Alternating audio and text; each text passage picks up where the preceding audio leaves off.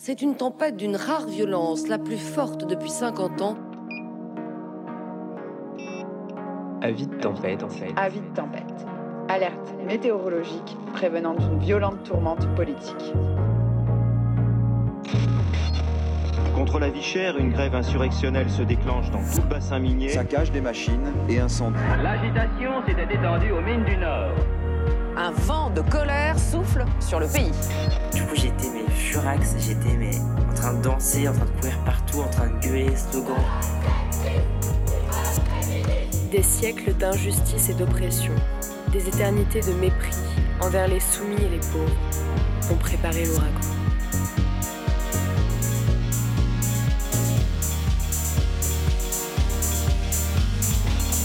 Enfilez vos kawaii et vos écouteurs. Bienvenue sur le podcast tempête.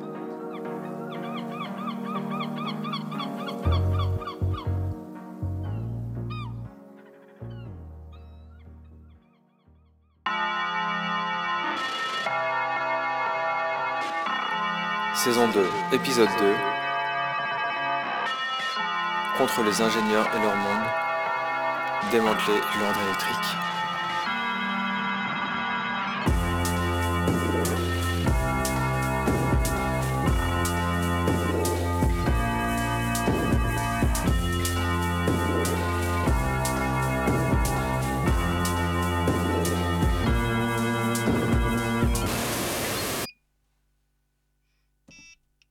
Du coup, l'idée ici, c'était de faire un, un poêle euh, roquette en terre. Donc, euh, l'idée, c'était euh, de, prendre de, la terre, de mélanger ça avec de l'eau et un peu de paille pour le façonner, dans le but d'avoir à la fin une forme d'un truc qui ressemble à un poêle roquette. Donc un truc qui fait une forme de L. Donc là, tu vois, tu as l'entrée d'air par ici. L'entrée de bois qui va se faire par là, donc de biais. Et ensuite, euh, bah, ici, il y aura la... là, c'est pas encore fait, mais il y aura juste le conduit euh, par lequel bah, il y aura les flammes et la fumée qui sort, et euh, tu poses juste ton truc pour cuisiner par-dessus. Et, c'est censé te faire une, une combustion qui est bien, qui est à une bonne température chaude et, qui, qui te fait pas trop de mauvaise fumée, et qui te donne un max de chaleur sur ton, pour cuire tes aliments. Quoi. Eh bien, euh, je suis en train de faire une équation mathématique pour faire un chargeur de piles non rechargeable. Donc, euh, les maths, euh, ça fait longtemps que j'en ai pas fait. Au départ, c'était pas trop mon kiff. Même si je trouve, enfin, si j'ai trouvé à certains moments que les équations, ça pouvait être marrant. Mais là, du coup, c'est surtout que ça devient trop nécessaire, puisque si je veux recharger des piles non rechargeables, j'ai besoin de résoudre mon équation pour connaître la valeur d'une résistance qui va faire partie euh, de mon euh, schéma électronique qui me permettra de recharger une pile. Ok, bah. Est-ce que vous voulez bien vous présenter et nous dire euh, là où on est? Qu'est-ce qui se passe là où on est? Alors euh, moi c'est Alexandre. euh, J'ai participé à la mise en place du chantier énergie à la grange de Montabo. Donc euh, c'est un lieu associé euh, à la lutte euh, anti-THT contre la ligne très haute tension du Cotentin jusqu'au Maine, qui relie l'EPR de Flamanville au réseau électrique national. Du coup, c'est un chantier autour de l'énergie et de l'autonomie, en pratique sur plein d'aspects différents. Donc cette année, on, a des cours d'électricité en alternative de 120 volts, en mixité choisie euh, par des meufs, euh, pour transmettre un peu les savoirs pratiques, euh, théoriques et, pratiques de, de l'électricité, comment ça marche, les bases. Et on a aussi, on construit des, centres de ressources énergétiques. On va permettre de déplacer des éléments de base d'un petit réseau euh, pour alimenter des lieux de lutte ou, poser du son en manif ou euh, faire des choses comme ça. Et du coup, ça permet aussi, c'est l'occasion de s'intéresser à l'électricité en continu. Donc en courant continu, à basse tension, donc c'est un petit peu plus convivial parce qu'on peut mettre les mains dedans facilement. C'est moins dangereux que l'alternatif. Et, euh, et voilà, après il y a aussi d'autres chantiers plus autour des, des poêles cuiseurs. Donc on, avec tout ce qui se passe avec la Russie, le gaz et tout ça, on s'est dit c'était intéressant de développer un peu comment on arrive à faire à manger euh, sans utiliser de gaz. Ce qui m'intéresse pas mal, c'est les poêles euh, en terre, comment on arrive à faire euh, des cuiseurs en argile avec les matériaux de base qu'on trouve sur un terrain. Ben, moi je m'appelle Léo, du coup je me suis un peu engrainé sur la préparation de ce chantier aussi là, qui est une sorte de coopération entre la Grange de Montabo et La Chose, qui est un, groupe qui s'est, ou un mouvement, ou difficile à dire, un groupe qui s'est constitué il y a à peu près deux ans sur des questions de, de relier les luttes euh, liées, euh, liées à l'énergie, concernées par l'énergie. Et du coup, effectivement, dans ce chantier-là, moi, je, je, participe à un petit atelier qui consiste à fabriquer un poêle à base de matériaux de récupération euh, assez accessible, qui est prévu pour cuisiner en grosse quantité. Voilà, puis on a d'autres. Enfin, ça serait difficile de résumer là l'ensemble du programme, mais il y a aussi des temps de présentation, de lutte à droite à gauche, et pas mal d'ateliers improvisés plus ou moins en dernière minute par les personnes qui sont venues, puisqu'on est assez nombreuses et nombreux au final. Mais du coup, ce chantier, euh, il s'inscrit aussi dans le cadre euh, reprise de savoir, qui est une dynamique qui a été lancée euh, cette année, mais nous, ce chantier-là, ça fait trois ans qu'il se déroule. Et, et, en fait, cette dynamique, elle nous a parlé parce que ça, ça répond un peu à tout ce qu'on fait depuis quelques années ici. Euh, du coup, de se réapproprier des savoirs pratiques concrets tout en ayant des apports théoriques, euh, idéologiques et politiques sur euh, comment c'est quoi notre rapport à la technique au final. Ce qu'il faut savoir, c'est que la grange, c'est un lieu où il n'y a pas l'eau courante ni l'électricité du réseau électrique. C'est intéressant aussi pour permettre aux, participantes de se confronter à ça. Qu'est-ce que ça veut dire de ne pas pouvoir recharger son téléphone s'il fait gris et qu'il n'y a pas beaucoup de vent en fait, euh, ici, il faut savoir qu'on a une petite éolienne qui a été construite euh, pendant les, deux chantiers euh, des années d'avant. Et tout un système d'électricité en courant continu qui a été aussi pensé les années d'avant avec quelques panneaux solaires aussi. Et, du coup, c'est pas conçu pour héberger 70 personnes et les besoins en électricité de 70 personnes parce que c'est assez rare qu'il y ait autant de monde ici. Et donc c'est assez intéressant de voir comment on fait avec l'intermittence aussi, que tout n'est pas tout le temps euh, accessible, disponible. Bah moi c'est Igor, je suis allé aux, deux, précédents chantiers énergie à la Grange de Montabo et euh, voilà c'est vraiment vraiment chouette de voir euh, d'avoir un lieu comme ça avec déjà des installations électriques qui sont à taille humaine quoi on va dire enfin et où on, peut comprendre on peut voir euh, comment c'est fait, quoi, comment l'énergie est produite. Ouais, c'est un lieu euh, très pédagogique, quoi. Bon, il y a les tâches quotidiennes, euh, ça, roule. Et, mais en plus, il y a des gens qui proposent des ateliers. Il y a de la place, il y a de la place et des choses à faire pour tout le monde. Et eh ben, alors oui, donc moi personnellement, je suis sur la remorque énergie, donc une remorque qui sera tractée par une voiture qui va transporter ben, un parc de batteries pour, euh, pour alimenter en électricité des endroits qui en auraient besoin. Ouais, ça, peut, ça pourra servir sur des lieux d'occupation, dans des luttes, pour faire de la musique, dans des défilés. Voilà, c'est un truc bricolé, euh, avec beaucoup de choses recyclées. Euh, c'est aussi la, démarche, c'est un peu un chantier école, quoi. Donc moi c'est Anna, je suis ingénieure de formation mais non pratiquante. J'ai jamais vraiment pratiqué.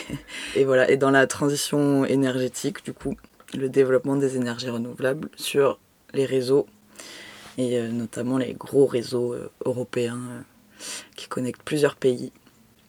Et j'ai déserté ça. J'ai arrêté avant de commencer de travailler pour justement être plus dans prendre le problème dans l'autre sens au lieu de vouloir toujours développer plus et en rajouter. Comment on peut réfléchir à enlever les choses et les infrastructures.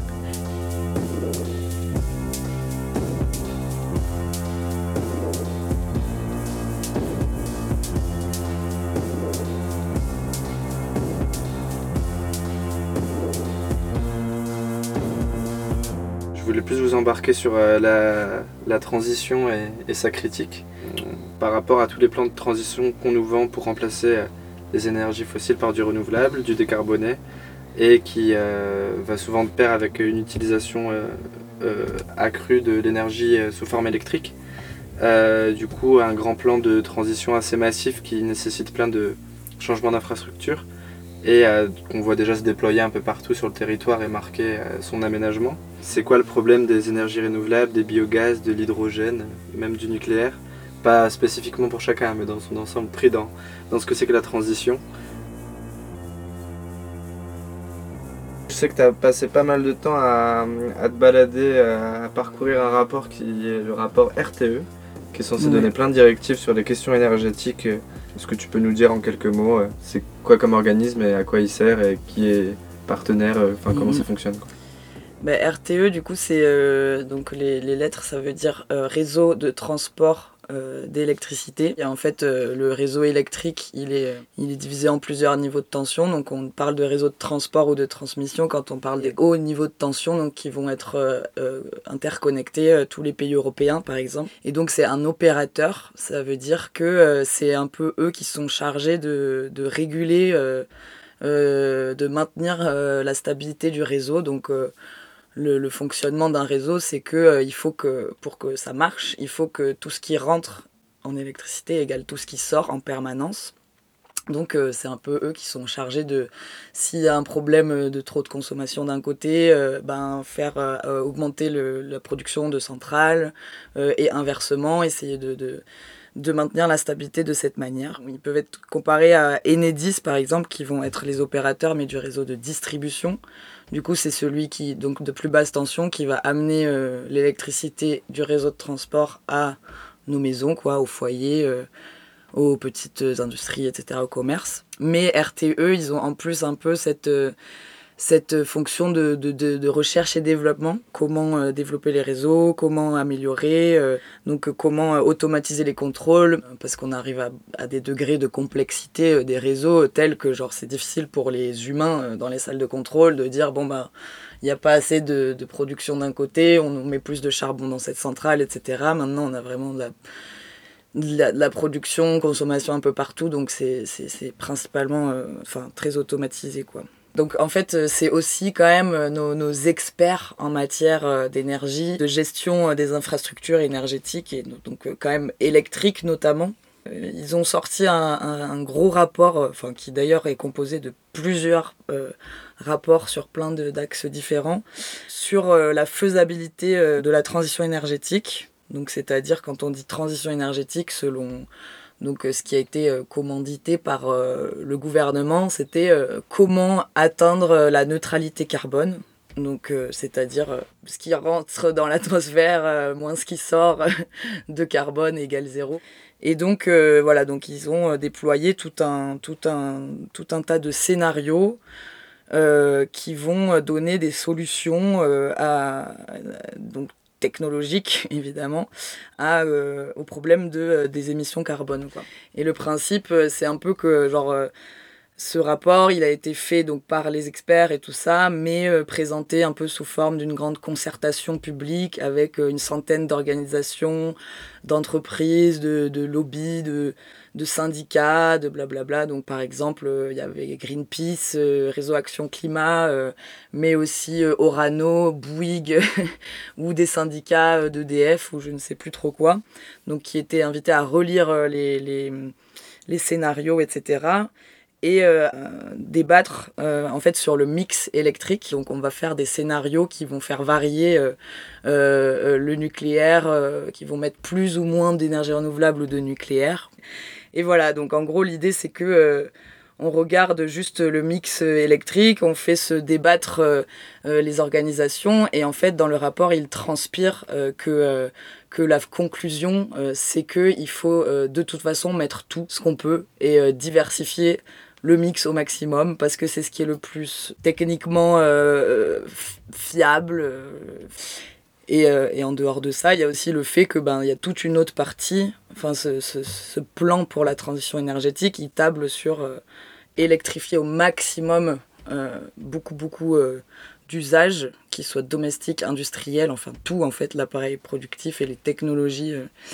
Mais il y a aussi la partie, en fait, thermique, c'est-à-dire tout ce qui ne peut pas être électrifié et qui nous est fourni par les, énergies fossiles, enfin, ce qui est une part énorme, en fait, aujourd'hui, en termes de carburant, de chaleur, de gaz, et eh ben on va le remplacer par euh, aussi des énergies thermiques vertes, quoi.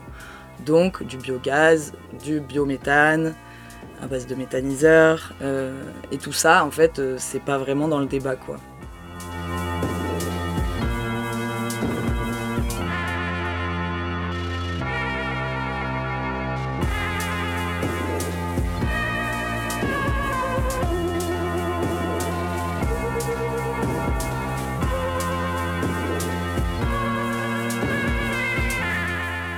De décarbonation, elle, dit on va se débarrasser des énergies fossiles et du coup on va faire des énergies vertes. Donc c'est-à-dire on va produire euh, du gaz à partir euh, de la biomasse. Donc la biomasse c'est euh, tout ce qui est composé organique. Donc ça peut être dans le cadre de, la production de méthane. C'est beaucoup de lisier, de, fumier. Enfin, en gros, l'argument, c'est que c'est les résidus de, de, de, de l'élevage et de l'agriculture. En soi, ce qui se passe, comme la volonté, c'est de le faire à l'échelle industrielle, et ben, euh, et peut, et que on peut pas juste mettre euh, que du que du lisier ou du fumier dans les méthaniseurs. Ils sont des énormes. on les voit souvent dans les champs, dans les grandes monocultures et tout ça. Enfin, ça fait des espèces de grosses yourtes vertes avec un espèce de, de, de toit rond comme ça là. Mais euh, pour ça, il faut quand même rajouter euh, des composés organiques euh, végétaux et notamment du maïs. donc en fait, on voit apparaître tout un tas de cultures pour la production énergétique en fait, donc de champs de maïs qui vont servir à alimenter les méthaniseurs. Et voilà quoi, donc on a là l'intrication, enfin on, a les, on voit les interdépendances qui vont être de plus en plus accrues avec ben, l'agriculture industrielle, et ouais, l'accaparement des terres quoi, euh, pour, euh, pour, euh, pour produire de l'énergie. Voilà pour le méthane. Il y a aussi quand même. L'hydrogène Ouais, l'hydrogène, c'est vraiment très central dans le, la faisabilité dans, de la transition énergétique. c'est un peu un point pivot de tout ce plan-là parce qu'il va servir et à décarboner les, les usages thermiques et aussi à rendre plus faisable le déploiement à grande échelle des énergies renouvelables. Alors, explication, c'est que l'hydrogène aujourd'hui, on en utilise beaucoup dans nos industries et notamment pour faire des engrais chimiques, pour faire de l'ammoniac et des engrais chimiques, ou pour la sidérurgie, ou pour tout un tas d'autres applications industrielles euh, assez euh, lourdes, quoi. Sauf qu'il est produit à base d'hydrocarbures dans les raffineries, euh, etc. Et aujourd'hui, l'argument, c'est de dire on va produire de l'hydrogène vert, donc euh, à partir des énergies renouvelables ou vertes, enfin tout court, hein, le nucléaire, c'est quand même maintenant une énergie considérée comme verte pour la transition énergétique. Euh, c'est un autre procédé de fabrication de l'hydrogène, donc à partir d'électricité en fait. Donc on va produire un gaz à partir de l'électricité gaz qui va pouvoir être continuer d'être utilisé euh, dans les grosses industries et donc légitimer encore une fois la poursuite de production d'engrais chimiques ou de, ou de grosses industries euh, bien polluantes puisque ce sera de l'hydrogène vert donc tout va bien. En même temps, il y a aussi, euh, il, va, il va pouvoir servir aussi à motoriser des véhicules lourds qui vont pas pouvoir être électrifiés. Pour moi, ça justifie en fait la poursuite de flux logistiques. Donc, et encore un notre truc du coup de l'hydrogène, c'est qu'ensuite on peut le reconvertir en électricité. Donc il y a cet argument-là en plus pour, pour, faire, pour euh, développer l'industrie de l'hydrogène, c'est que ça va nous permettre d'avoir de la flexibilité, parce que tout le, tout le truc de, de, du déploiement à grande échelle des énergies renouvelables, c'est qu'on peut peut pas contrôler leur production comme on va pouvoir le faire avec une centrale à charbon. Bah, tu mets du charbon, ça produit plus, t'en mets moins, ça produit moins facile et c'est ce qui permet d'équilibrer le réseau en fait aussi, ces grosses centrales. Sauf qu'avec les énergies renouvelables, euh, on ne sait pas quand est-ce qu'on va produire beaucoup euh, en fonction de s'il y aura du vent ou du soleil ou de nanana. Donc il nous faut de la flexibilité, c'est-à-dire qu'il nous faut pouvoir pomper, euh, enfin sortir l'électricité du réseau quand il y en a trop, la stocker pour pouvoir la remettre quand on aura des déficits de production. Et l'hydrogène, il peut permettre ça de faire, euh, d'amener une flexibilité saisonnière, c'est-à-dire par exemple, ça produit trop l'été euh, les champs de panneaux solaires ou de je ne sais quoi. On stocke euh, sous forme d'hydrogène qui va pouvoir servir à tous les autres trucs dont, dont j'ai parlé. Et ensuite, l'hiver, on peut le remettre sur le réseau pour, pour compenser les, les pics de consommation. quoi j'ai l'impression que c'est un peu ce truc euh, d'idéal d'un peu de la startup nation aussi, hein, euh, la synergie des, des, industries quoi. Et cet hydrogène, pour moi l'hydrogène ça représente mais tellement ça, quoi. Regardez comme on va pouvoir euh, avoir plein d'usages croisés. en fait, c'est- hyper sexy pour les ingés, les, les experts et les technocrates et tout ça. Parce que ça fait plein de... Bah, du coup, les industries vont pouvoir, disons, s'entraider, euh, on va dire. Et... euh, c'est genre euh, la relance, genre une, créer des. De toute façon, Macron a annoncé hein, les plans hydrogène, je sais plus quand, pas longtemps après la sortie des rapports et tout ça. Et, et en même temps, il y a des trucs qui commencent à apparaître comme projets absurdes du style euh, stocker, parce que l'hydrogène, du coup, il faut le stocker si on veut faire ce truc de flexibilité saisonnière. Par exemple, euh, un projet euh, de stockage d'hydrogène en cavité saline dans le Verdon. à base de grosses infrastructures de stockage dans la, dans la montagne, quoi. C'est pas encore beaucoup creusé, mais je pense que les impacts de tout ça sont, sont énormes, quoi. Et surtout en termes de qu'est-ce qui va être déployé comme infrastructure pour rendre tout ça possible. Moi j'ai l'impression qu'il y a tout le truc de. Plus on va là-dedans, plus ça nous bloque. Parce qu'en gros, plus tu développes les énergies renouvelables, plus tu as besoin de dispositifs de contrôle, d'ajustement, de déploiement numérique aussi, en fait, qui va beaucoup euh, là-dedans, même si on n'en avait pas parlé avant. Et, euh, et de réfléchir aux, aux régulations pour en gros gérer l'intermittence à travers quelque chose de continu. Il y a un truc un peu paradoxal à foutre plein d'intermittences sur euh, des réseaux qui fonctionnent un peu en continu et qui ont du coup besoin de toujours déployer plus de choses et, euh, et de nous rendre toujours plus dépendants in fine de tout ce maillage-là. En gros, euh, ça accentue euh, les interdépendances entre les industries et donc elles se renforcent puisqu'elles vont pouvoir échanger plein de trucs. Mais nous, ça nous, ça, ça devient toujours plus hors de notre portée, quoi. Et, et, et du coup, ouais, pour parler un peu du numérique, en effet, bah, tout, cette, tout ce déploiement-là de nouvelles technologies et cette refonte et restructuration totale euh, de, de nos systèmes industriels, productifs, euh, etc. Elle est ultra dépendante en fait du déploiement euh, des infrastructures numériques. Dans le rapport RTE, c'est c'est c'est pas très bien explicité, mais on a quand même les mots comme genre ossature numérique, une nouvelle ossature numérique. C'est intéressant, j'ai pas euh, trouvé vraiment l'explication dans le rapport et tout. Il y a un peu, euh, ils disent euh, que la consommation des data centers va être multipliée par 3. Bon, super. Enfin, c'est un peu glissé comme ça à des endroits. on est là, ok, on aimerait bien en savoir plus, mais bon, c'est un peu considéré comme acquis. Donc, en fait, qui dit complexification des procédés, des échanges, dit ben euh, ça devient euh, pas possible pour les humains de et leur petit cerveau de, de, réguler tout ça, de contrôler tout ça.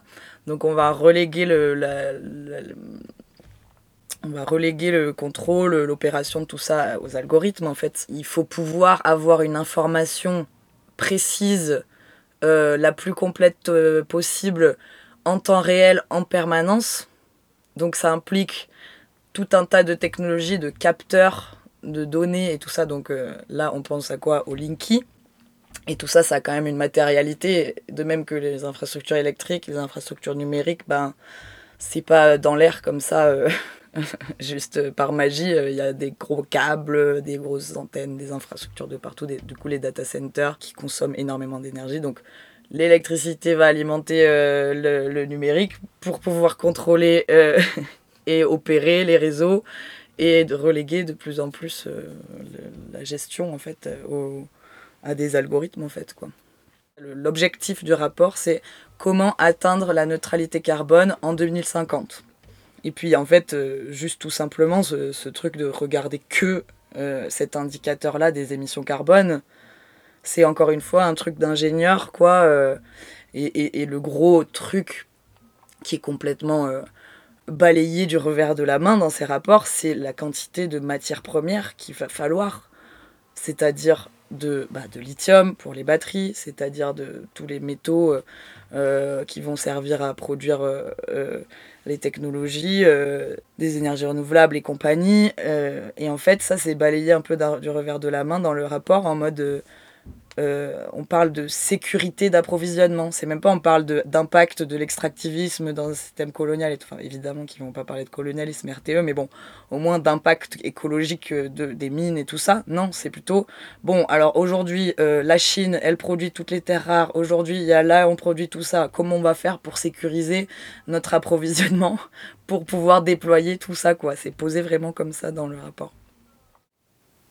Il y a un truc de l'optimisation où je trouve ça hyper problématique euh, parce qu'on considère qu'un seul aspect. Euh, on optimise sur un facteur. Et, en fait, bah ouais, j'avoue, moi euh, j'ai fait des études d'ingénieur et j'ai été formé là-dessus. Et en fait, en général, cette optimisation-là, elle est uniformisante, enfin elle est aplatissante parce que parce qu'on met tout sur le même, sur le même plan, quoi. Et et il y a vraiment cette tendance dans la gauche communiste plutôt productiviste et peut-être je caricature en disant ça, mais de vouloir optimiser et, euh, parce que c'est plus efficace, parce que euh, tout ça. Et en fait, on passe complètement à côté de, de ce que ça fait au monde euh, d'optimiser. Et, et moi, j'en suis complètement revenu. Avant, j'étais très défenseur de ça, enfin, j'étais formé là-dedans et tout.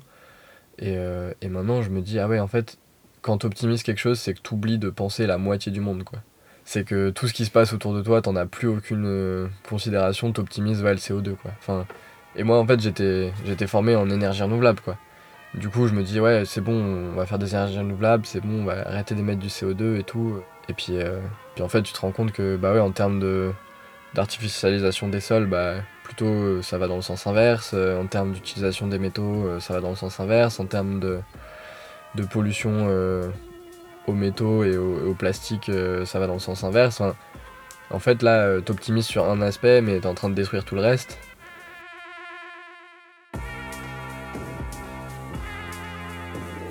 En fait, c'est une transition de tout connecter de plus en plus. Euh, on le voit avec les voitures électriques où on va se connecter au réseau, on va être de plus en plus dépendant du réseau électrique. Et en fait, ça nous rend ça nous rend dépendants d'un État, d'un système très centralisé. Aujourd'hui, le réseau électrique, il n'est il est pas autogérable. Enfin, une centrale nucléaire ne sera jamais autogérée. C'est des technologies qui sont pas conviviales, qui sont centralisées, qui ont été conçues euh, centralisées. Il y a un bureau en France euh, où on décide de l'équilibre du réseau euh, en permanence. C'est des lieux de pouvoir, en fait. Et là, ce qu'on est en train d'implémenter euh, via la transition écologique ou énergétique, selon euh, les mots qu'on utilise, euh, ça va être une mise à niveau de tous nos usages énergétiques sur le réseau électrique. Ça va être une électrification massive de tous nos usages. Et, et même si cela peut se justifier sur les points de vue d'émissions carbone peut-être, c'est très problématique du point de vue de notre autonomie. En fait, euh, le jour où, euh, où le réseau électrique s'arrête, euh, nous, dans nos villes, on est bloqué avec des plaques électriques pour cuisiner où on ne peut plus cuisiner. On est bloqué avec des radiateurs électriques qui ne nous chauffent plus, des ascenseurs qui ne nous montent plus. On est, on est devenu très très dépendant de beaucoup de choses et ça pose problème dans notre autonomie et dans notre capacité d'émancipation, in fine. Et on le voit aujourd'hui euh, dans les régimes autoritaires où il y a des soulèvements. Euh, les réseaux, euh, qui soient électriques ou de communication, en fait, c'est les premières choses que les gouvernements vont couper pour asservir une population. Et, et cette transition-là, c'est une transition qui nous rend de plus en plus dépendants de ces réseaux-là. C'est une transition qui nous dépossède de notre autonomie et qui rend les changements sociaux de plus en plus impossibles. Après, tu parlais de, centralisation euh, du réseau. Ça, je crois que c'est vraiment une particularité du modèle à la française, basé sur le nucléaire, sur la, grandeur euh, nationale de la France, les liens directs entre le nucléaire civil et le nucléaire militaire. Mais même si aujourd'hui, dans le, ce qui est présenté comme les outils de la transition énergétique, il y a aussi des modèles qui sont décentralisés. Mais en fait, cette décentralisation ne suppose pas nécessairement un regain d'autonomie de la part de, de, chaque point de ce, des mèches ou des, euh, des grids dont il est question à ce moment-là. C'est-à-dire que dans ce cas-là, c'est la couche cybernétique et les protocoles euh, qu'elle implique et les acteurs qui euh, sont en situation de monopole dans cette couche-là qui vont se retrouver en situation de contrôle. Donc on n'a plus forcément affaire à une centralisation étatique à la française, mais à une centralisation par les protocoles mêmes et les, systèmes techniques dans leurs caractéristiques mêmes. Quoi. Il y avait un autre point aussi que, auquel, sur lequel je pensais rebondir par rapport à ce que tu disais, c'est la question de, de la transition à l'aune du bilan carbone quoi, et des émissions de carbone. C'est-à-dire qu'il y a un truc moi qui me laisse perplexe, c'est comme si le, carbone était devenu l'alpha et l'oméga de, tout, tout notre rapport à la planète, à la Terre, à l'environnement, je sais pas quoi et que du coup en fait euh, on pense l'écologie euh, que dans une logique quantitative de est-ce que tel, tel ou tel aspect de notre vie ou de notre, ouais, de notre quotidien en fait tout, tout, notre quotidien toute notre vie sont réduits à ce qui peut se mesurer en termes d'émissions de carbone et du coup en faisant ça ben quelque part le carbone devient presque une nouvelle unité de valeur similaire à la monnaie et euh, c'est un espèce de réductionnisme par rapport à tout ce qui fait la richesse de, euh, de notre rapport au monde. Quoi. Et, au passage, ça permet, comme on a bien vu euh, avec le gouvernement Macron, de faire passer au niveau européen le nucléaire comme une énergie verte, puisque décarboner, en laissant complètement de côté la question des déchets, par exemple. C'est vrai que toutes les postures critiques par rapport, par rapport à l'énergie, quand elles ne focalisent pas sur ah ben on préfère du nucléaire, on préfère de l'éolien, etc., et que ça ne vient pas cristalliser des rapports un peu classiques de, guérilla, enfin pas de guérilla même. Quand ça vient pas euh, être instrumentalisé par une division politique entre gauche et droite ou électorale, ça vient pas servir des agendas électoraux. Finalement, on a l'impression que euh, quand on, porte un regard critique assez général, euh, tout de suite on, est un peu dépassé parce que c'est des systèmes qui sont extrêmement complexes et que finalement on est dépendant à plein de niveaux. Et euh, dans, dans, ce rapport critique un peu radical, on va dire, on, on, est vite confronté à des personnes qui disent Ok, mais alors quelle est la solution? Quelle serait la solution? Et euh, je pense que c'est important de pouvoir s'opposer à ce qui nous opprime, même si on n'a pas une solution. Et justement, dans cette posture, il s'agit d'affirmer qu'il n'y a jamais une solution qui sera valable pour tout le monde, partout, tout le temps, et que chaque, euh, chaque singularité, chaque contexte de vie porte ses propres solutions. Et on remarque que justement le détour systématique par l'électricité, euh, quelque part, unifie, euh, aplatit toutes les singularités. Et que dans certains cas, c'est absurde. Il suffit de comparer par exemple euh, une grosse boîte qui opère des champs d'éoliennes à distance à travers des ordinateurs et ce que faisait autrefois, ce qui pouvait être autrefois le travail d'un meunier travaillant avec son moulin ou sa rivière. étant du coup dans un rapport sensible à son environnement, connaissant les vents qui passent là où il travaille et étant à mesure de, de, de, de, composer avec l'intermittence fondamentale des, euh, des forces qui, qui, nous traversent. Quoi. Et d'autre part, je pense pas qu'on ait forcément besoin de réseaux complexes et euh, instrumentalisés soit par les États, soit par euh, des compagnies dont les intérêts sont essentiellement capitalistes pour justement être dans des formes d'interdépendance sensibles et vécues. Et il y a un truc qui me touche, moi, c'est la façon dont traditionnellement s'organisait la circulation, enfin la, gestion des cours d'eau dans les montagnes. C'est-à-dire qu'effectivement, les gens qui sont en amont, qui sont proches de la source, euh, ont un pouvoir euh, énorme sur euh, les gens qui sont en aval, parce qu'ils peuvent dériver, poser des vannes, des écluses, des choses comme ça.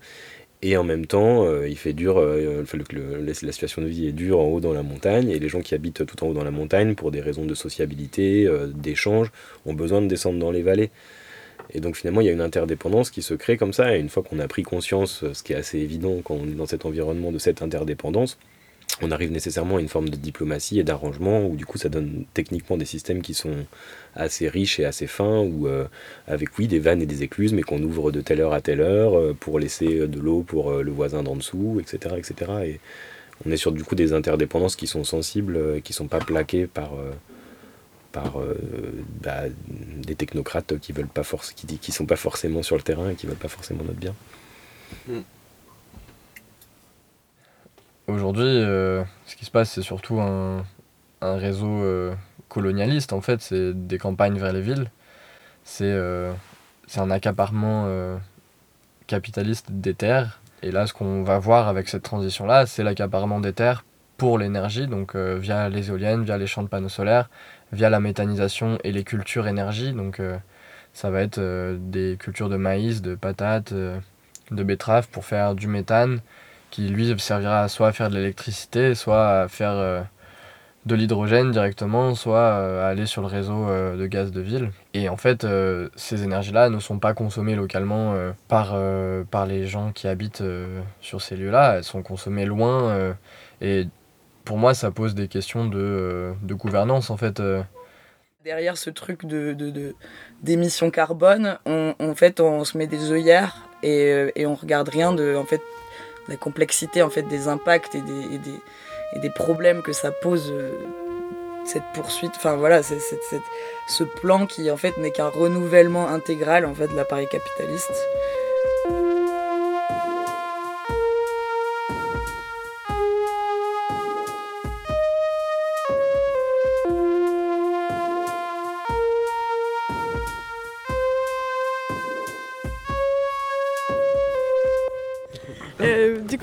La construction de la remorque sono, le but c'était de faire euh, la grosse boîte euh, pour la sono et une boîte pour euh, tout ce qui est ampli, convertisseur et surtout protéger les batteries qui seront utilisées pour la sono. Et du coup, il faut que ça protège les intempéries, que ce soit pratique au niveau des branchements, et que ce soit pas trop lourd non plus parce que c'est un truc qui est tiré à vélo. Donc on essaie de bouidouiller tout ça et euh, de faire un truc assez simple et euh, pratique et facile à construire avec le peu de matériaux qu'on a aussi.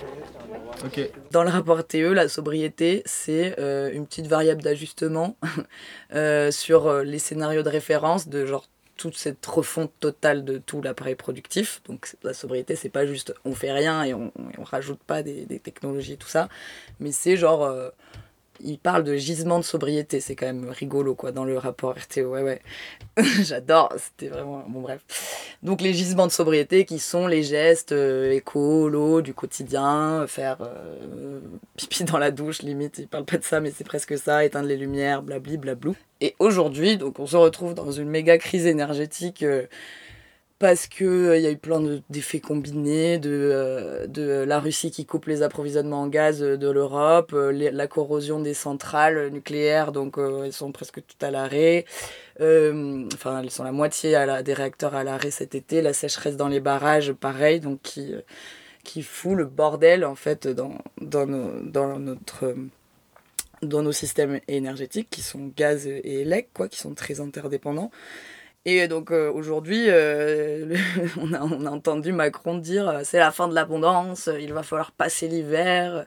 Enfin, dans son truc de d'habitude, genre situation de guerre, de crise et gna gna Et donc, en fait, en lisant un peu les mesures qu'ils ont sorties pour vite, vite donc, passer l'hiver et, et, faire en sorte qu'on ait qu'on ait assez de, de, gaz et qu'on consomme pas trop et tout ça, enfin de gaz et d'élec et qu'on consomme pas trop, ils font un plan euh, express de genre euh, en deux ans, il faut réduire de 10% euh, la consommation des, et donc il faut que l'État se montre exemplaire. On va commencer par les services publics de l'État et tout ça c'est sur écologie.gouv.fr. Et, et, on va dans le secteur donc, public du sport, dans le secteur de, des commerces, des nanana, on va éteindre les lumières, on va enfin c'est vraiment des mesures comme ça de sobriété à deux balles quoi. Euh, et donc où on voit le rapport RTE qui transpire un peu parce que j'ai un peu ce truc de 40% d'énergie finale en moins à la fin quoi. C'est absurde en fait. Moi je, trouve que tout ça c'est tellement absurde. Ils nous parlent de sobriété alors qu'ils sont en train de prévoir euh, un méga renouvellement de toutes les industries. Euh, déploiement massif de méga infrastructures et on nous dit on va passer l'hiver, on va réussir à être sobre et à baisser euh, un peu la consommation en éteignant les lumières dans les gymnases et en faisant les JO les plus écolos de toute l'histoire des JO, quoi. Mais on va les faire quand même. Enfin bref, euh, voilà, sur la sobriété et tout. Et en fait, moi j'ai envie de dire, peut-être ça peut nous faire embrayer aussi sur derrière les imaginaires de quoi faire, etc. Si on parlait de sobriété des réseaux, en fait, et non pas de comment, en gardant exactement les mêmes systèmes ou en les le renouvelant complètement, mais plutôt penser à la sobriété des réseaux, donc c'est-à-dire en termes de, bah, de structure, quoi. De structure des réseaux, d'emprise géographique, parce qu'aujourd'hui l'emprise géographique elle est globale, puisque si tu remontes, ça va jusqu'aux mines qui sont pas du tout chez nous. Et ben peut-être qu'on pourrait penser une vraie sobriété des systèmes, mais non pas juste euh, du, gros bullshit de éteindre les lumières et, et on garde tout pareil, mais regardez comme on agit pour, euh, pour le climat, quoi. C'est genre euh, poudre aux yeux, poudre aux yeux, poudre aux yeux, quoi. Et là, aujourd'hui, on est face à une grosse crise, et du coup, qu'est-ce qu'ils nous disent? Bah vite, on accélère la transition énergétique, on va... Enfin, toujours ce truc de absurde de on fait la relance, on refait des nouvelles industries, on y va encore plus à fond, et enfin... Et on va y arriver, quoi. Mais, mais ça... Enfin, moi, je me dis, mais ça, peut, ça tient plus là, ça peut plus tenir en fait. Euh.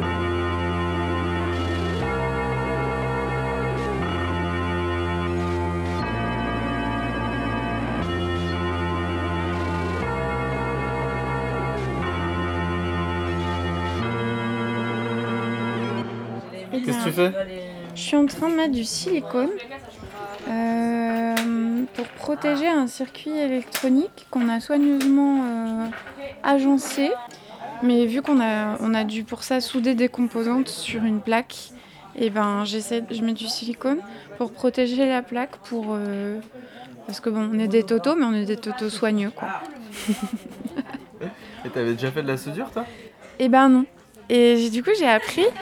Donc sur une, il y avait des petites plaques en résine pour s'entraîner et tout. Donc je me suis entraînée sur des plaques de résine avec des petits bouts de cuivre. On avait des rouleaux de cuivre, des trucs tout bêtes qu'on trouve dans n'importe quel commerce quoi.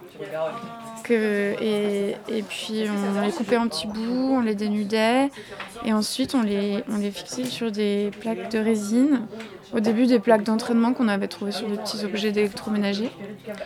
Et puis, euh, et puis ensuite bah, sur, euh, sur les trucs que- qu'on voulait faire pour, euh, pour faire de la musique quoi.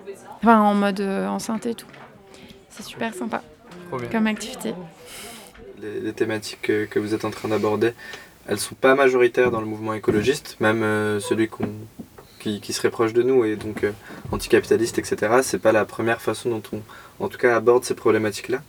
Et du coup, je me demande un peu, euh, bah, pour vous, où est-ce qu'on en est de la lutte contre les réseaux? Est-ce qu'il y a des points de bascule, des tournants, des moments importants, décisifs de ces dernières années qui font que bah, aujourd'hui, on en est rendu à en discuter euh, tous les trois. Euh, la Grange de Montabo euh, aime bien citer un vieil extrait d'un rapport de, RTE qui date des années 80 qui dit qu'en fait on pourra toujours mettre des bataillons de CRS autour des centrales nucléaires qui sont les- justement les nœuds du réseau et que c'est dans, le, dans, les, dans les mailles et dans le, le filet du réseau lui-même que sont, résident les points faibles. Donc d'un enjeu enfin, d'un point de vue stratégique, si on cherche à faire tomber les infrastructures qui font que l'État ou les grosses compagnies, parce que c'est devenu à peu près la même chose, euh, ont du pouvoir sur nous, et ben c'est dans la finesse euh, de, du détail du réseau qu'on a la possibilité de toucher euh, à nos échelles, tout en ayant des possibilités de, de, changement d'échelle aussi, à partir du moment où plusieurs groupes, plusieurs personnes commencent à avoir envie de, se positionner euh, pour aller dans la même direction au même moment, euh, faire des choses ensemble. Quoi. Donc les, les réseaux sont partout et, euh, et au stade où on en est, même si tout accélère très vite avec l'ultra-numérisation, ils sont encore relativement fragiles. Je sais pas si c'est facile de revenir sur des dates euh, ou un tournant du, du mouvement écologiste euh, en France ou dans le monde. En fait, j'ai l'impression que ce tournant, il a déjà ou pas encore eu lieu. Euh, les luttes contre les lignes haute tension existent depuis qu'il y a des lignes haute tension. Les, les luttes contre les, tous les nœuds du système existent depuis, depuis que ces nœuds sont prévus. Euh, les centrales nucléaires, euh, les résistances ont été très fortes euh, il y a longtemps, quand, quand ils les construisaient, toutes les lignes de tension aussi. Aujourd'hui, plutôt j'ai l'impression que la résistance est plus si forte. Il y a une critique qui s'ar- qui s'articule contre le réseau en lui-même depuis notamment la lutte de la Massade donc, dans l'Aveyron, une lutte contre un méga transformateur de qui servait à alimenter un parc euh, d'éoliennes euh, industrielles. Euh, donc c'était une, occupation de terre contre la construction du méga transformateur. Et depuis cette lutte-là, il y a eu une articulation de la critique de la transition énergétique et du réseau électrique.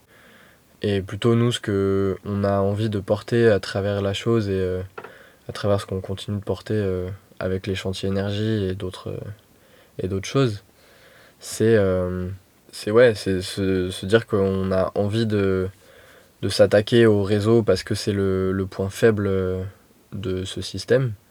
C'est encore euh, une de, de ses seules grosses failles. Et que ça fait système, euh, c'est. C'est assez facile de se rendre compte que toutes les petites luttes locales des énergies renouvelables, enfin des, des gens qui se battent contre des panneaux solaires, contre des éoliennes industrielles localement, contre des centrales nucléaires ou des méthaniseurs, elles sont ces infrastructures-là sont connectées au réseau et participent du même système et, euh, et sont interdépendantes en fait. Euh, le réseau il a besoin de tout ça pour fonctionner. Et, euh, et du coup, nous, notre idée c'est de, d'a- d'avoir une, une, un angle théorique d'approche qui permette d'articuler ces luttes-là pour leur sortir d'un contexte local.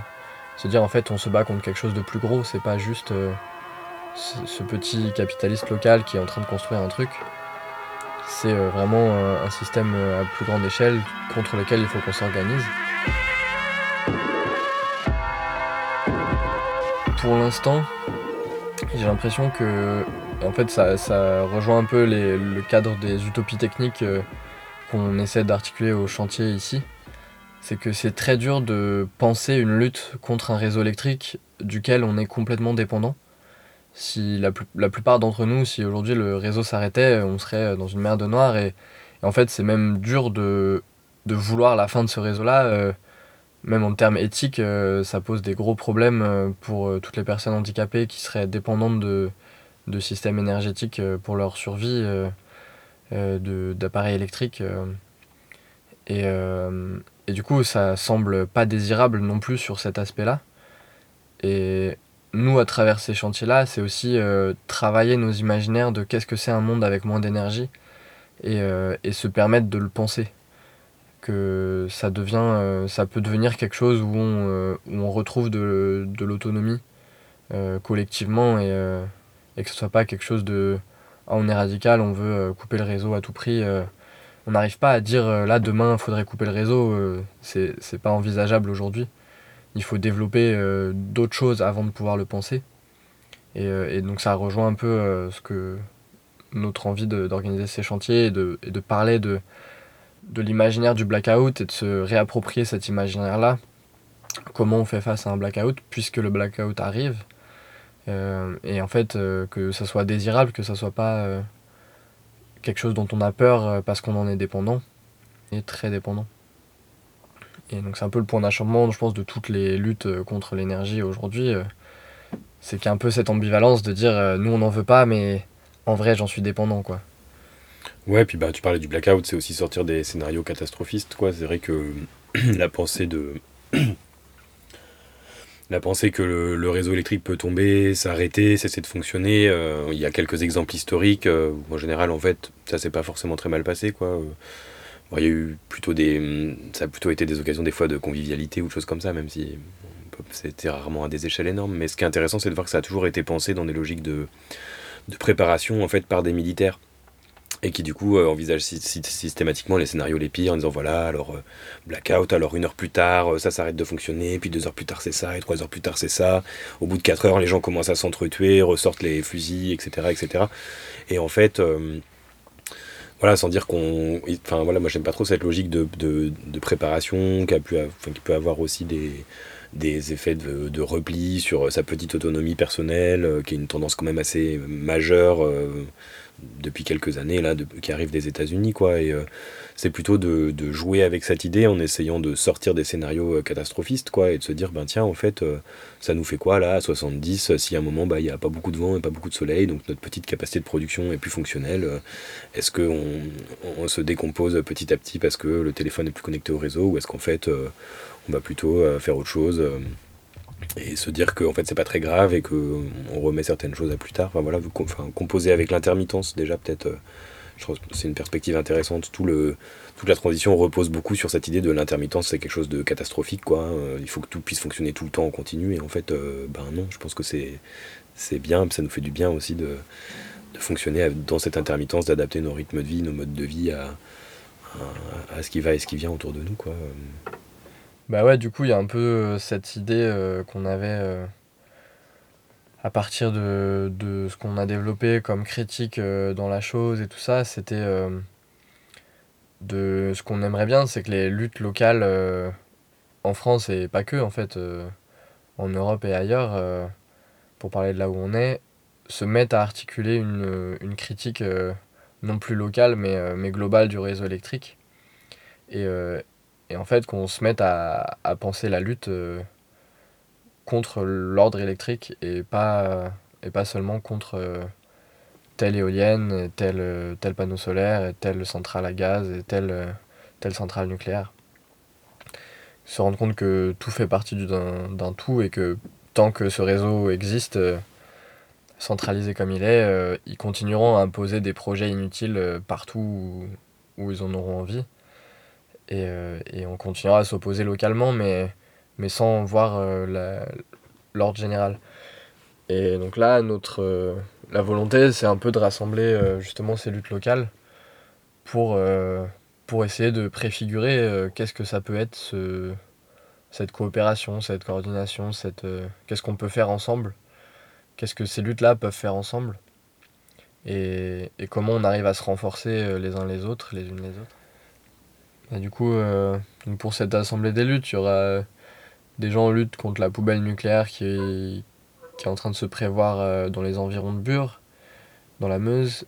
Il y a des gens contre les piscines de déchets radioactifs plutôt au nord du Cotentin, dans la Hague. Il euh, y a des gens en lutte contre des éoliennes industrielles dans le centre de la France, dans le, dans le parc régional du Forez. Il y a hum, des gens qui sont en lutte contre de l'éolien offshore euh, sur l'île d'Oléron. Euh, tu me poses une question ou pas? Bah alors, tu veux bien nous décrire l'objet qui est devant nous? Et eh ben alors là, on est sur le, sur le poste d'un atelier poêle cuiseur roquette. donc dans la dynamique du chantier de de développer un peu des compétences en termes d'autonomie énergétique. Euh, ce, cuiseur, à terme, a vocation de pouvoir euh, euh, faciliter l'organisation de cantines collectives. Et donc, l'idée, c'est de venir à la fin pouvoir mettre bah, des wok, des planchas, voire même des fours à pizza. Des composés de quoi du coup vous avez fait bah, En fait c'est pas mal, l'idée c'est bah, d'utiliser des matériaux de récup. Donc en fait on voit que le corps du, du poêle c'est un bidon d'huile récupéré en garage. Euh, d'une, euh, un bidon d'une soixantaine de litres. Donc c'est censé être un poêle euh, de, assez léger de par le, peu de béton et les, isolants assez voilà, qui, sont, qui sont peu volumineux, peu, peu massifs, c'est pas du sable par exemple. Et donc transportable et pour vraiment être mobile et venir déployer du, bah, des moyens de faire des cantines bah, dans des événements soit militants, soit des, des occupations. des événements de soutien à des luttes, voilà, en tout genre. T'avais déjà fait ça toi? Eh ben, euh, est-ce que j'avais déjà participé à la construction d'un poêle? Non, moi j'avais essayé d'en faire un petit, un poilito pour, euh, m'amuser avec des boîtes de conserve de, euh, de compote de 5 litres. Et en fait, je me demande s'il n'y a pas une échelle un peu critique à partir de, en deçà de laquelle finalement la combustion ne prend pas vraiment. Et parce que j'ai jamais réussi à me, faire chauffer l'eau pour, des tisanes. Je suis content de voir un modèle un peu plus quali, un peu plus performant. Euh, et, voilà, c'est une fois qu'on l'a fait, euh, je pense que ça s'oublie pas et c'est assez facilement réplicable euh, un peu partout quoi.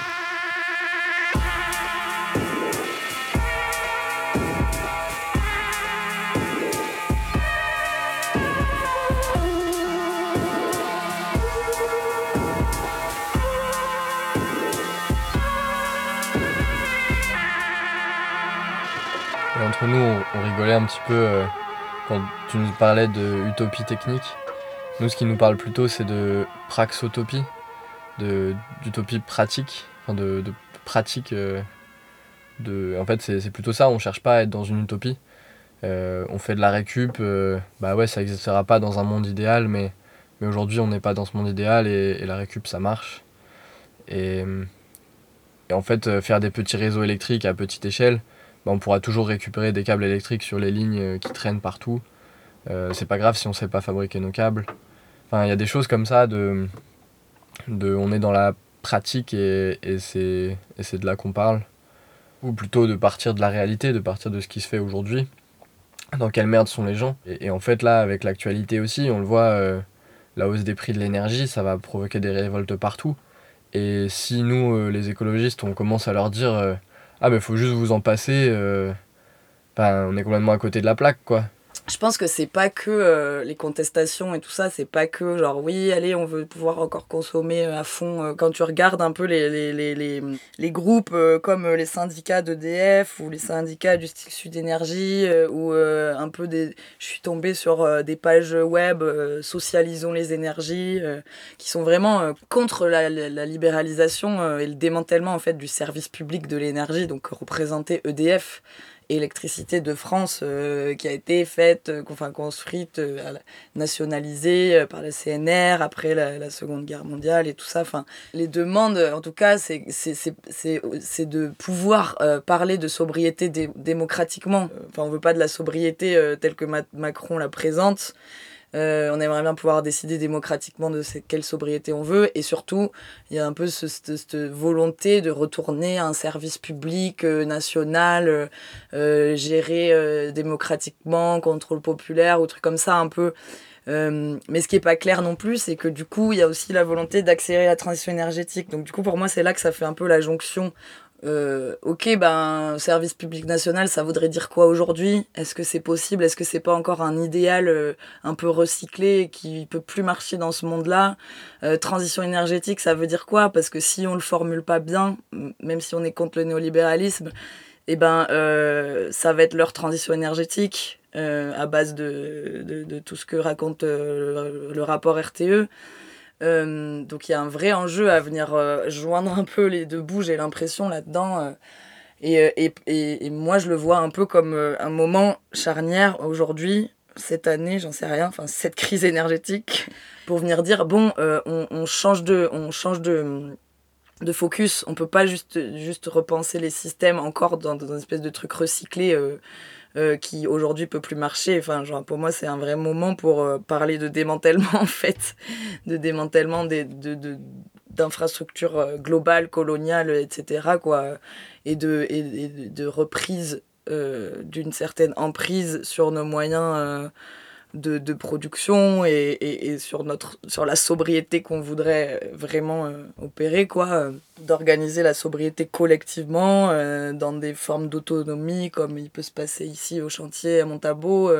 J'ai l'impression que, genre, en termes de reprise de, de pouvoir, il y a des espaces qui doivent se, de discussion qui doivent se créer au niveau communaux, au niveau un peu plus, enfin voilà, par le bas, quoi. Genre en, en, essayant un peu de court-circuiter les, justement euh, la dépossession euh, qui se fait euh, parce que les directives elles font Europe, nationale, région, ok on vous impose des infrastructures et vous fermez vos gueules quoi. Alors qu'en fait on pourrait essayer d'en de, discuter ensemble. Ben, moi le mot d'ordre que, que je veux opposer à la fin de l'abondance de Macron, c'est en fait nous ce qu'on veut c'est la fin de la dépendance. C'est pas tant la fin de l'abondance en fait, euh, que l'énergie soit abondante ou pas, à la limite, on s'en fout. Euh, ce qu'on veut, c'est juste pas dépendre de leur système technique, de leur hiérarchie. Le problème, c'est pas tant que vous avez moins d'énergie, euh, mais le problème, c'est que vous êtes complètement dépendant sur la manière dont vous fournissez votre énergie.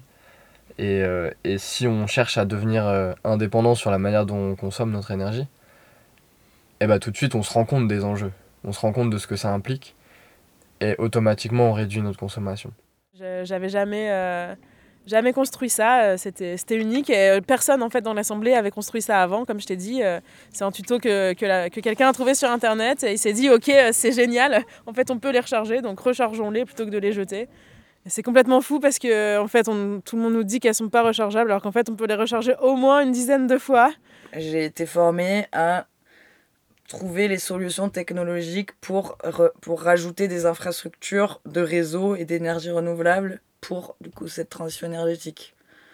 Euh, j'ai fini par comprendre que c'était un peu de la merde et que, euh, et que ça faisait que entretenir toujours le même système avec toujours plus d'énergie et de consommation et blablabla. Et du coup, euh, la réflexion, a été à partir d'une désertion, d'essayer de trouver la manière de justement faire l'inverse de ce que j'étais censé faire dans mon métier d'ingénieur, c'est-à-dire penser à comment on enlèverait, comment penser un changement radical d'échelle, quoi, euh, d'échelle de nos infrastructures et de et de tout simplement si on regarde et qu'on part de genre euh, un, un, individu, une individu ou un collectif, une maison, un village, et qu'on refait tout le fil de tout ce que ça mobilise euh, comme euh, infrastructure, euh, impact, matière, transport. on fait le tour du globe, quoi, plus ou moins. Et, et aujourd'hui, du coup, le démantèlement est, dans une perspective un peu biorégionaliste, quoi. Ça serait de, ça serait de repenser cette, cette taille-là, ces emprises territoriales à partir de, ben, des, des, lieux où on vit, quoi, où on habite par exemple, enfin, les moulins, euh, il y a plein de choses où si on regarde la taille des échelles, euh, enfin les échelles de, l'évolution dans l'histoire des échelles de nos infrastructures, ben, à l'époque, il y avait des moulins euh, hydrauliques, par exemple, Donc si on regarde la longueur de la chaîne de production, on a l'eau qui arrive. Bon, il fallait construire le moulin aussi avec des pierres et tout ça, du bois et tout, mais L'eau arrive, elle est convertie en énergie mécanique, on moue euh, du, du, grain, on fait de la farine, et la farine, elle est utilisée autour pour, euh, pour faire du pain, quoi, ou je sais pas quoi. Donc là, si on regarde l'emprise territoriale, c'est, c'est rien du tout. Enfin, c'est rien du tout, c'est, déjà un truc euh, beaucoup plus visuel, territorialement, quoi. Et après, on a mis l'hydroélectricité, donc là, paf, réseau, l'électricité, elle est emmenée loin, loin, loin, on fait des gros barrages et tout ça, et du coup, là, on se déconnecte de de cette emprise territoriale quoi. Et c'est plus euh, enfin on n'est plus euh, on est plus relié au lieu du coup dans ce qu'on produit et la manière dont on le produit. C'est genre euh, on prend là pour balancer sur des distances dont on n'a pas conscience parce qu'on n'habite pas on les habite pas. Moi il y a un truc quand même assez enfin ce chantier me tient à cœur personnellement. Parce que justement euh, dans mon, bah, mon chemin de désertion bah, j'étais un peu paumée euh, genre comment prendre le enfin les questions de l'énergie à revers et tout. Et, et j'ai vu ces affiches euh, énergie pouvoir autonomie enfin donc il y a deux ans où j'étais à ce chantier où je suis venue pour la première fois et du coup, euh, ça a été vraiment trop euh, une porte euh, d'entrée de, de, sur plein de choses et ça a vraiment développé mon, bah, mon analyse critique des réseaux et de tout ce que je faisais, de tout ce que j'avais fait en tant qu'ingénieur et tout ça. Et, ça a été vraiment une opportunité de prendre le truc à revers. Et c'est aussi pratiquer cette utopie-là, quoi. genre d'autonomie et même si c'est complètement euh, imparfait en un sens parce qu'on est là à bidouiller des trucs élec où on a quand même euh, des réseaux, des petits systèmes autonomes pas raccordés euh, au réseau d'Enedis ou de RTE, bah on, on, est quand même bien obligé de les acheter quelque part, ces composants et tout ça, c'est quand même des procédés industriels. Mais mais c'est mais il y a vraiment cet idéal là de réappropriation collective de de ce compréhension de la compréhension de bidouille de, à, plusieurs échelles et de pourquoi on est contre ces gros réseaux interconnectés de partout et qu'est-ce qu'on peut faire pour reprendre un peu du pouvoir euh, dessus quoi euh, en apprenant à monter des, schémas électriques euh, une éolienne. Il y a la partie thermique aussi du coup qui est trop cool sur les fours et les poêles à bois et voilà, recréer, des, des recréer de l'autonomie. Euh, et, et, moi, genre, qui est justement euh, arrivé à la base avec euh, mes, ma théorie, même si j'avais pas trop un peu oublié tout ça. Donc, en fait, au premier chantier, c'était trop stylé parce qu'il y avait un peu des gens qui étaient ingénieurs. qui le disaient pas trop mais enfin voilà il y avait les cours d'élec de base et en fait c'était pour tout le monde donc on est donc du coup il y avait une espèce de, de répondant entre ben les personnes qui avaient euh, eu un peu un bagage théorique, qui apportaient des éléments et en même temps qui savaient rien bricoler, enfin comme moi, hein, rien bricoler de genre comment on fait les câbles et tout ça, aucune idée. Et inversement, du coup, du coup, ça faisait cette espèce de d'échange euh, trop cool de bah on, on, essaye de se remettre un peu au même niveau quoi. Enfin au même niveau, je veux dire à ce ouais descendre de notre euh, truc un peu théorique élitiste pour les ingés et puis aussi apprendre à bricoler et puis se enfin, en fait de, de partager connaissances pour pouvoir euh, collectivement euh, avancer quoi ça redonne euh, de la puissance je trouve pour le coup Merci au collectif La Chose, à la Grange de Montabo et aux participants et participantes du chantier Énergie d'avoir bien voulu discuter avec nous. C'était Avis de Tempête. On espère que vous trouverez cet épisode inspirant et nous on se retrouve dans deux semaines pour la suite. Bisous